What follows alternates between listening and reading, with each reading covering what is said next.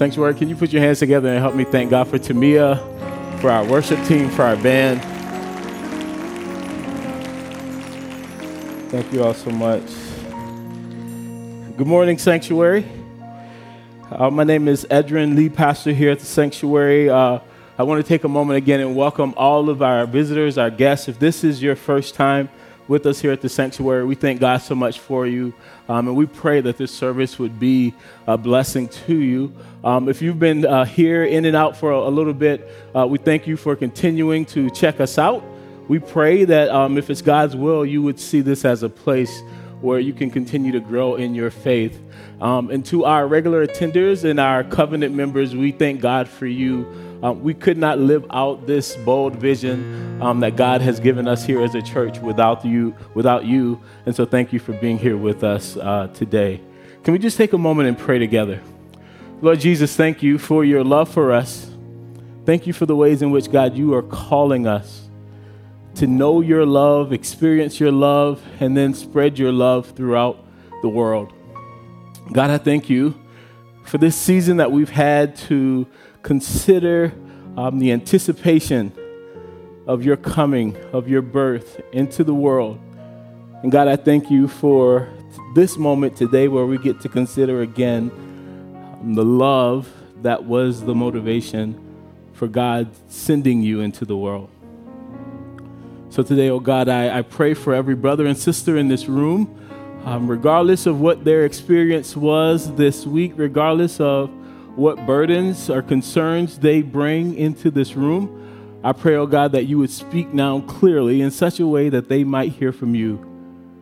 God, do what only you can do. Take your word and divide it into a few hundred different ways so that each person in this room would hear from you and know of your undying love for them. Father, we love you, and we are grateful that you first loved us. So be with us now in Jesus' name. Amen. As Tara mentioned a few moments ago, we have been over the last four weeks, uh, this being the fourth week, in a series called Christmas on the Block. Christmas on the Block, where we have been uh, considering together uh, what it means when Advent, when, when uh, we anticipate the coming of the Messiah. And we specifically have called it Christmas on the block because, in, in my mind, in my estimation, when I talk about the block, I'm talking about places that people have often uh, looked at and considered not worthy. Um, places that, I, I, that people have looked at and seen as less than people, places, and people even um, that people have looked down upon and not not esteemed and not ascribed worth to. What does it mean when the Messiah, Jesus, the God of all creation in the flesh, Emmanuel, comes to those people and those places? That's what we've been considering together over these last several weeks. And today, um, after talking about hope on the block, after talking about peace on the block, after talking about joy on the block, today we get to consider together love on the block. Love on the block. And the question that I'm going to be asking us uh, is what happens when love comes to the block? What happens when love, eternal love, God's perfect love, comes to the block. Our text this morning comes from the Gospels as told by the writer Luke. And Luke paints a picture of a special meeting between Elizabeth, the mother to be of John the Baptist, and Mary, the mother to be of our Lord Jesus Christ. Luke says that these two women were relatives, perhaps distant cousins, and in our text today, they come together for a visit in Elizabeth's home. This meeting is blessed. This meeting is blessed because these two women are blessed. These remarkable women have been called by God, they've been chosen by God to carry out divine assignments, and they each carry within them a divine promise. Both women bear in their bodies children of promise, given wondrously by the Spirit. And these two women will join with God in bringing about God's redemptive plan. Luke chapter 1, verse 17 tells us that Elizabeth is carrying within her a son who would later be known as John the Baptist. John, you know, would be a forerunner of Jesus. He would labor and commit his entire life to making ready a people for the Lord.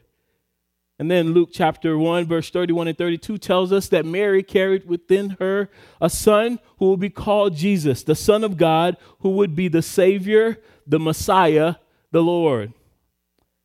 And I want to take a moment to pause and just say again today that we as a church, we as a denomination affirm without, without any qualification God's absolute call to women.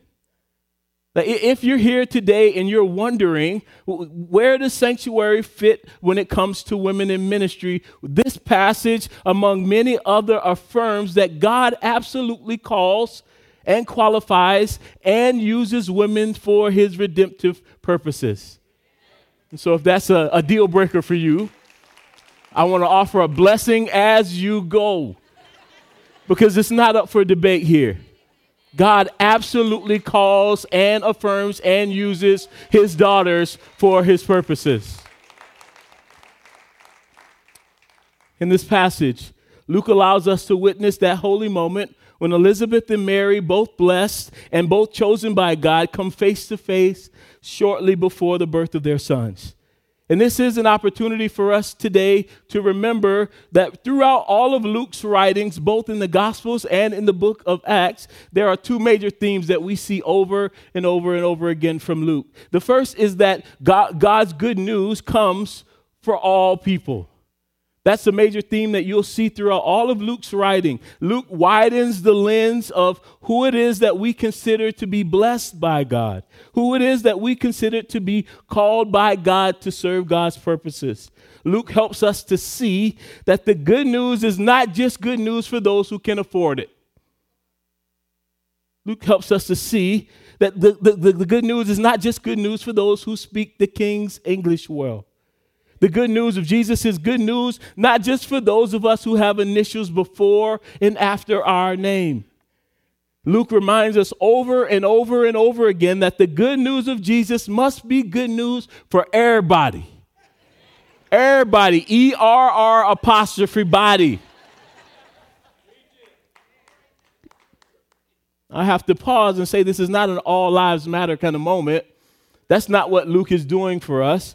Luke is instead pointing us to the reality of God's unapologetic, uncompromising favor, especially for the outsider, for the poor, for the downtrodden, for the oppressed, and as my, my friend Joe Saxon says, the least, the lost, the last, and the lonely. God absolutely sends his good news and sends his son for all people. That's the first of Luke's major themes. The second major theme that we'll see and that will inform how we read this passage today is that Luke helps us to see that good news always leads to rejoicing. Good news always leads to rejoicing. Luke shows us over and over again God's people receiving the good news of God's love and responding with great joy. The good news, he says, always leads to great joy. And I'm not talking about the quiet joy today. There are times and places for quiet joy, but Luke points us to the reality that when Jesus arrives and Jesus brings the good news, there is a moving joy. You've got to move your hips and your shoulders. When Jesus shows up, there's a clapping joy. You've got to put your hands together on the two and four and the one and three. You've got to put your hands together. I'm talking about a joy that even causes us to break out in song and even, God forbid, in dance. This is important because God's people in those days were living in dark days. It has been 400 years since they had heard any prophetic word from heaven. God had long ago promised the Messiah but it was as if heaven had closed off its PA system. The spiritual leaders of the day were being ruled. Some were ruled by tradition, and others were ruled by corruption. And the people were under the rule over, of an overzealous, tyrant leader called King Herod. And so it's into that world that God sends a message. And who does God choose to send that message? God chooses two women who would play central roles in God's redemptive plan. And so, against that backdrop, I want us to look together today at God's Word. Luke chapter 1, beginning with verse number 39 It'll appear on the screen. But if, if, if you have Bibles, this is one time where I need you to have your Bibles. We, we're going to walk through this quite a bit together. If you can pull it up on your phone, it'd be great to do that because we're going to reference it quite a bit today. Luke chapter 1, beginning with verse 39, here's what God's word says. At that time, Mary got ready and hurried to a town in the hill country of Judea, where she entered Zachariah's home and greeted Elizabeth. When Elizabeth heard Mary's greeting, the baby leaped in her womb, and Elizabeth was filled with the Holy Spirit. In a loud voice, she exclaimed, Blessed are you among women, and blessed is the child you will bear. But why am I so favored that the Lord, that the mother of my Lord should come to me? As soon as the sound of your greeting reached my ears, the baby in my womb leaped for joy. Blessed is she who has believed that the Lord would fulfill his promises to her. Then in verse 46, Mary says, My soul glorifies the Lord, and my spirit rejoices in God my Savior, for he has been mindful of the humble state of his servant. From now on, all generations will call me blessed, for the mighty one has done great things for me. Holy is his name. His mercy extends to those who fear him from generation to generation. He has performed mighty deeds with his arm. He has scattered those who are proud in their inmost thoughts. He has brought down rulers from their thrones, but has lifted up the humble. He has filled the hungry with good things, but has sent the rich away empty. He has helped his servant Israel, remembering to be merciful to Abraham and to his descendants forever, just as he promised our ancestors. And then, verse 56 Mary stayed with Elizabeth for about three months and then returned home. Brothers and sisters, these were dark days for God's people. But the Lord sent his angel, messenger angel Gabriel, to come to Mary, and he informed Mary that she had been highly favored and that the Lord was with her. Mary didn't expect this visit from the angel of the Lord, and she certainly didn't expect that she had found any special favor from heaven. And so, verse 30, verse 29 of Luke 1 says that Mary was at first troubled and she wondered exactly what the greeting meant to her. Gabriel sensed this and tells her, First, do not be afraid. He, he tells her that she would conceive and give birth to a son who would be called Jesus. This son, he said, would be the son of the Most High. He would be in the line of the King David and he would be given the throne, and his kingdom reign would last forever. And Mary's response in Luke chapter 1, verse 34 is, uh, is, is, is, clear and it's funny to me. Mary says, uh, How, player? That's the ESV, the Edrin Standard Version. Mary asked the angel, and it's understandably so. She asked him, How will this, how would this be? Mary is wondering, how would this happen? She was a young, unwed virgin from a despised place called Nazareth. Mary saw herself as an outsider. She knew that people would look down on her when they heard this news. She knew that people had already been looking down on this place called Nazareth where she was from. And so Mary does what many of us do. She initially viewed her assignment through the lens of her disqualifications.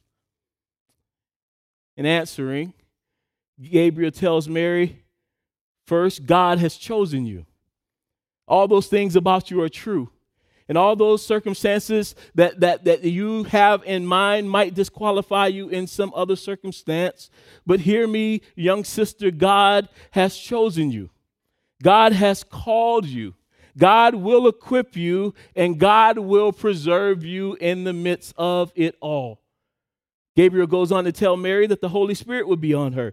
The power of the Most High would overshadow her. This holy child would be called the Son of God. And then he tells her something that informs her and encourages her.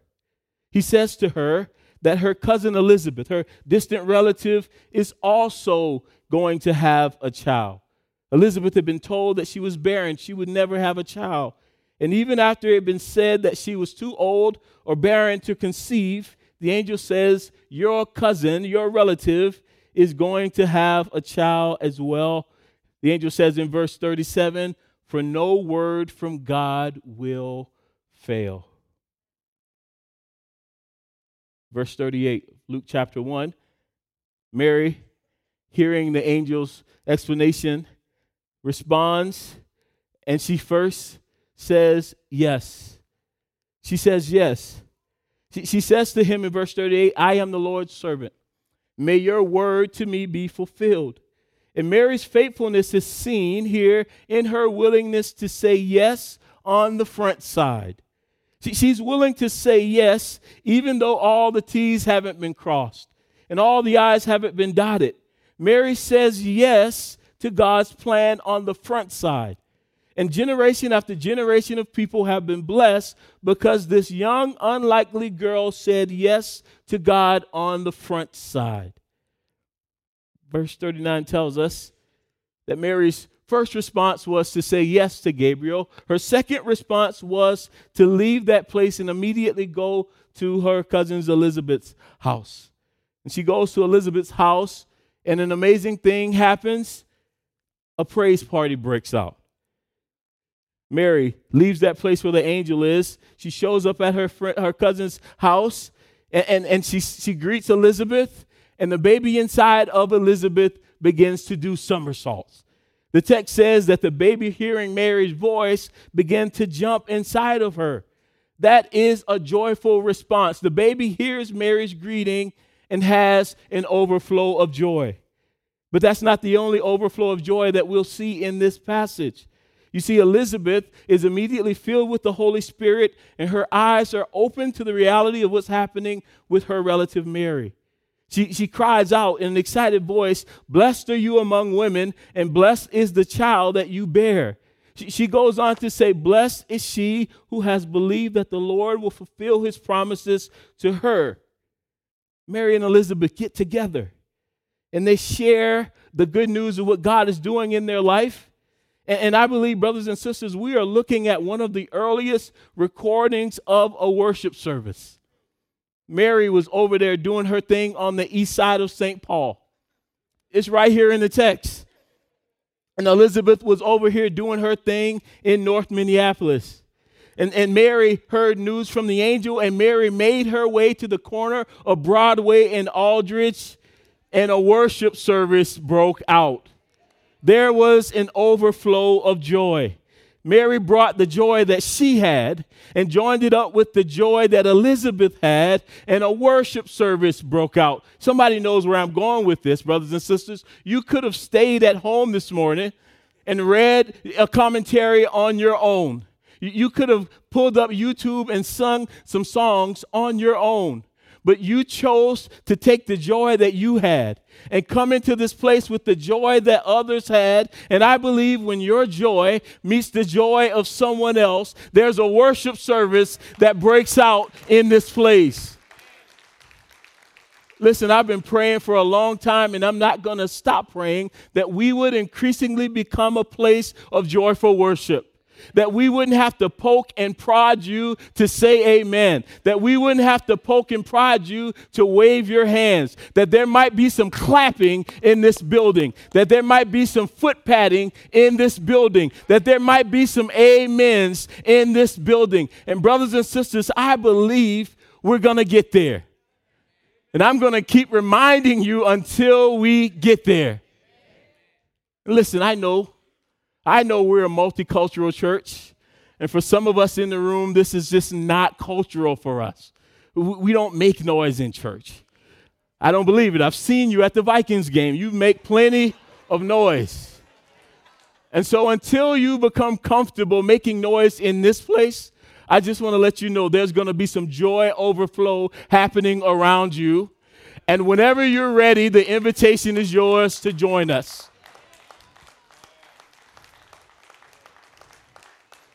Elizabeth heard good news from the angel and she began to overflow with joy. Mary received good news from the angel and she began to overflow flow with joy. And they came together and there was an ultimate overflow of joy. But there's one more a special one. Mary's joy went to another level around verse 46. And that's where I want us to spend the rest of our time together looking at this morning. Mary comes to Elizabeth. John hears the greeting and he does a little joy. Elizabeth hears a celebration and she begins to have an overflow of joy. And on this final Sunday of Advent, I want us to look together at Mary's joyful response because I believe it actually teaches us something, yes, about joy, but also about love. Here's what Mary says again, looking at the text Luke chapter 1, verse 46. And Mary says, My soul glorifies the Lord, and my spirit rejoices in God, my Savior, for he has been mindful of the humble state of his servant. From now on, all generations will call me blessed, for the mighty one has done great things for me. Holy is his name. His mercy extends to those who fear him. From generation to generation, he has performed mighty deeds with his arms. He has scattered those who are proud in their inmost thoughts. He has brought down rulers from their thrones, but has lifted up the humble. He has filled the hungry with good things, but has sent the rich away empty. He has helped his servant Israel, remembering to be merciful to Abraham and his descendants forever, just as he promised our ancestors. John has an overflow of joy. Elizabeth has an overflow of joy. But Mary has such an overflow of joy today that she breaks out in a song that we now call Mary's song. And although the writer Luke doesn't tell us that Mary sings these verses from 46 to 55, the words are clearly poetic. They, come to us sort of like a New Testament psalm.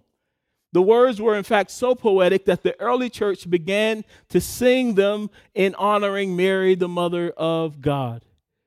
The song is widely known as the Magnificat, borrowing from the Latin word for magnifies, because when you look at this text, what Mary does is she magnifies who God is and she magnifies what God has done on our behalf.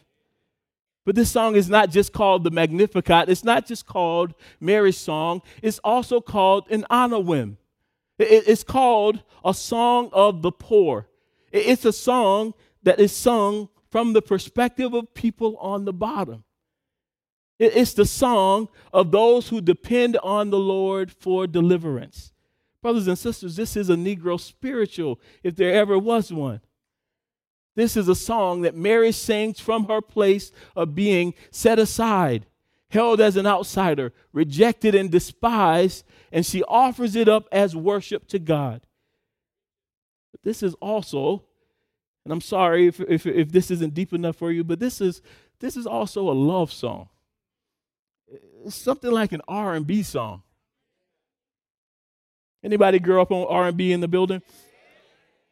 Listen, I, I, I uh, you won't believe this, but uh, I didn't do a bunch of dating in high school. I, I didn't do a,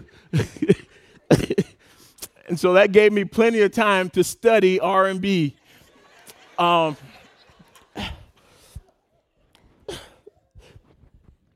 that's all I'm to say about that. And uh, I, I did a lot of research on love because there was no loving going on in my life. Uh, and so I, I, did kind of a study of Anita Baker growing up. Did, did quite a bit of studying of Anita Baker, did quite a bit of studying of Teddy Pendergrass. Did, did quite a bit of studying on Luther Vandross and Whitney Houston. I, I learned how to beg from Keith Sweat. Any Keith Sweat fans in the room? I did a lot of practice with Pastor Rose's favorite group, K-Ci and JoJo. Y'all didn't even know that. If you ever do sanctuary trivia, that those are Pastor Rose's guys. Did, did a lot of Dru Hill singing and um, Sisqó's Sisqó from the group Dru Hill. His his kids go to my daughter's school, so it's kind of weird seeing him walking down the hallway. I'm like, I know your songs better than you do. And so as I was studying this passage, this R&B came to me, and I want to suggest that Mary's song is yes, the Magnificat. Yes, it is also a song of the poor, but it's also a love song. Because when you listen to R&B music, there is a beautiful juxtaposition. There is a beautiful dance going on, a beautiful side by side. When you listen to R&B music, there, there is desperation. But there's also great desire. There's, there's agony. Like, if you don't come to me, I'm going to die. And then there's also great anticipation. I'm not making this up. Like it, it's right here in the Bible. Y'all, you got to read the Bible like I read the Bible. See, R&B is all in the Bible.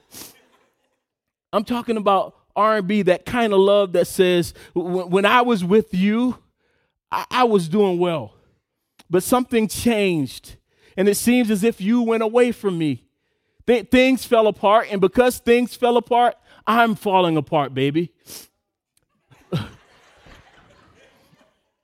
But wait until we're together again.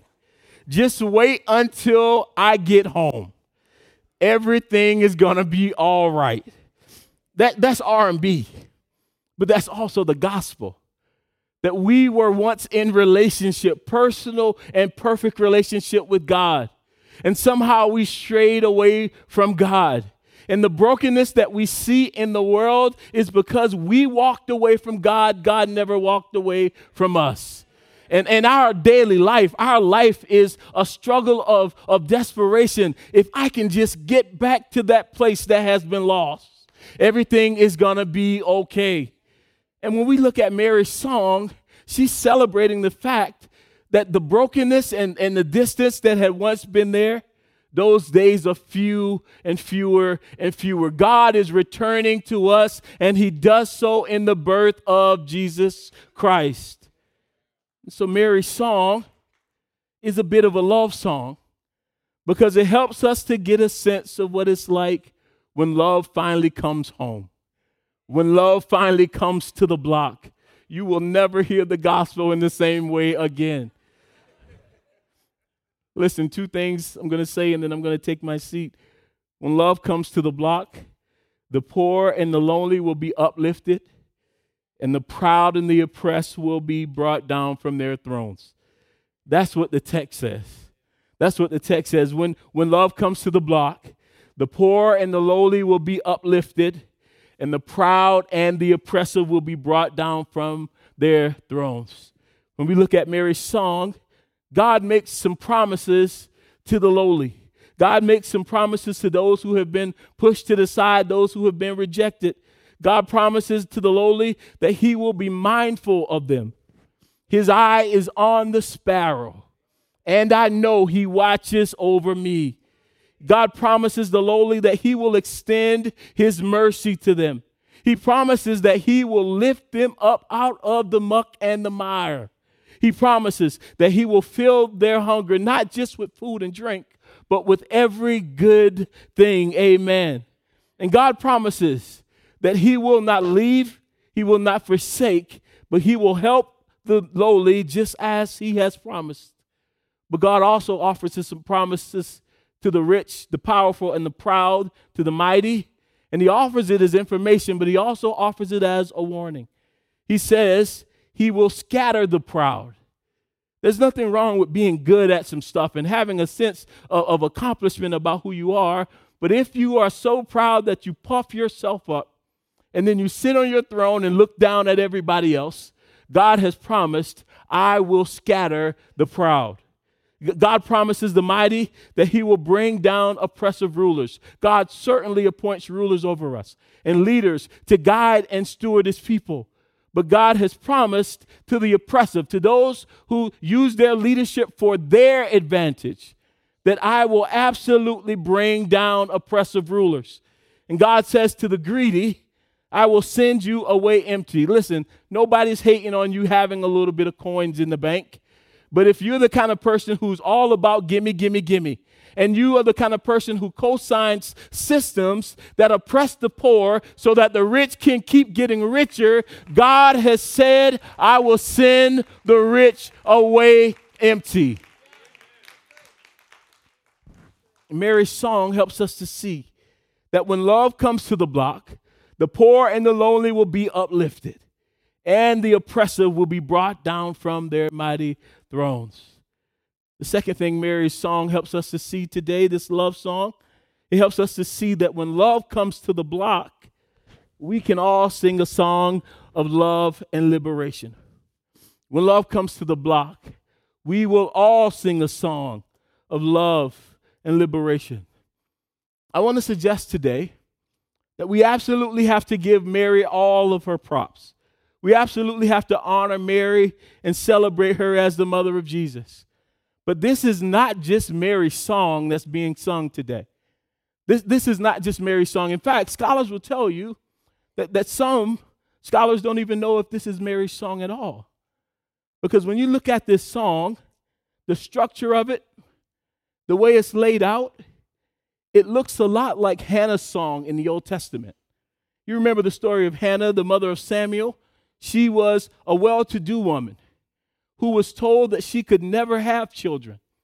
And God, after hearing her prayers, decides, I'm going to give you a child in your old age, and this child will be a prophet over my people.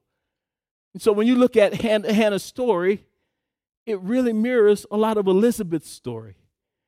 And some scholars are wondering is this really Mary singing this song? Or is this Elizabeth singing the song? Now, I, I, haven't seen enough of the scholarship to believe that it's actually not Mary's song. But I want to say today that whether it's Mary's song or Elizabeth's song, it's also our song. They, they, they may have said it first, but we're remixing this thing. It's also our song. You see, it, it can't just be Mary's song. It's also got to be a song for every black mother whose heart flutters when she sends her black sons out into the world. It has to be a song of love and liberation for black mothers as well. It's got to be a, a song not just for Mary or Elizabeth or, or, or Hannah. It also has to be a song for Miss Valerie Castile, the mother of Philando Castile. It's got to be a song for the mother of Jamar Clark as well. If it's truly from God, it has to be a song not just for Mary, but for those mothers as well. It has to be a song for the mother of Tamir Rice and, of Mike Brown and of Tra- Trayvon Martin. It's got to be a song for the mothers of young black and brown girls who are trafficked and nobody pays it any attention. It has to be a song of that mother down on the border whose children have been taken away from her and kept in cages. If this is truly a song from God, it can't just be Mary's song. It has to be all of our song. Maybe, maybe they said it first. But when love comes to the block, God's word promises that we will all sing a song of love and liberation. And so the question for us today, Sanctuary, is what is your song? What is the song that tells the story of what God has done in your life?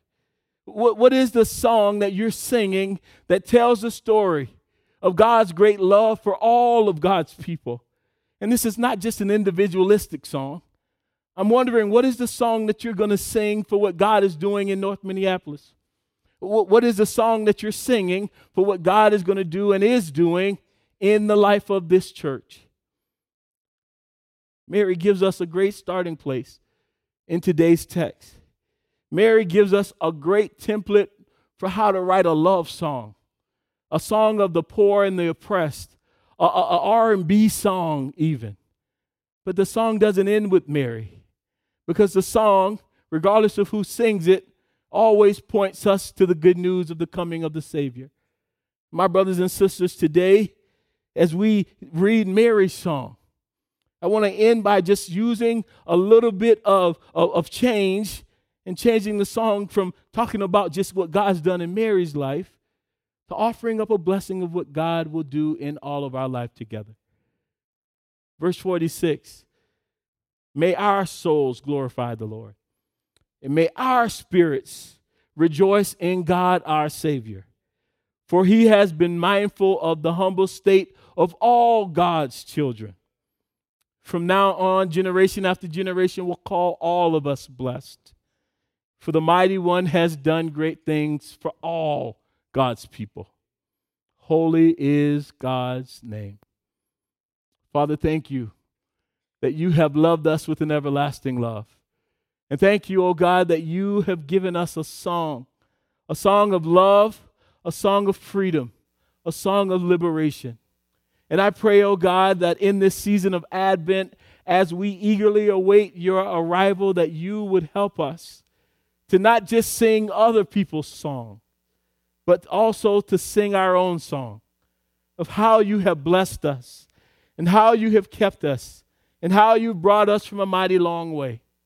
And oh God, I pray today that our lives would never be the same as we sing a joy, a song of joy and freedom. And God, I pray that the song that's being written in our hearts today would also join with the songs that are being written in the hearts of our brothers and sisters sitting next to us. And God, I pray today that together as the Sanctuary Covenant Church, that we would increasingly sing your song over our lives and over the lives of our brothers and sisters here in this community. God, I pray that more and more the song of North Minneapolis would be that love has lifted us. I was sinking deep in sin, far from the peaceful shore, very deeply stained within, sinking to rise no more. But the Master of the sea heard my despairing cry. From the waters, God has lifted us, now safe. Am I? How safe are we? God, it's your love that has lifted us. Lord, your love has lifted us when nothing else could help. It was the love of God through Christ Jesus that has lifted us. God, would you assure us of that love over and over again? And may we walk forward from this day forward in full assurance of that love. God, I pray for brothers and sisters in this room who have lived their entire lives never knowing that anyone loved them. I pray, God, that it would be transformative for them today to know that the God of all creation loves them with an everlasting love. So be with us now, O Lord, as we continue in worship. It's in Jesus' name we pray. Amen.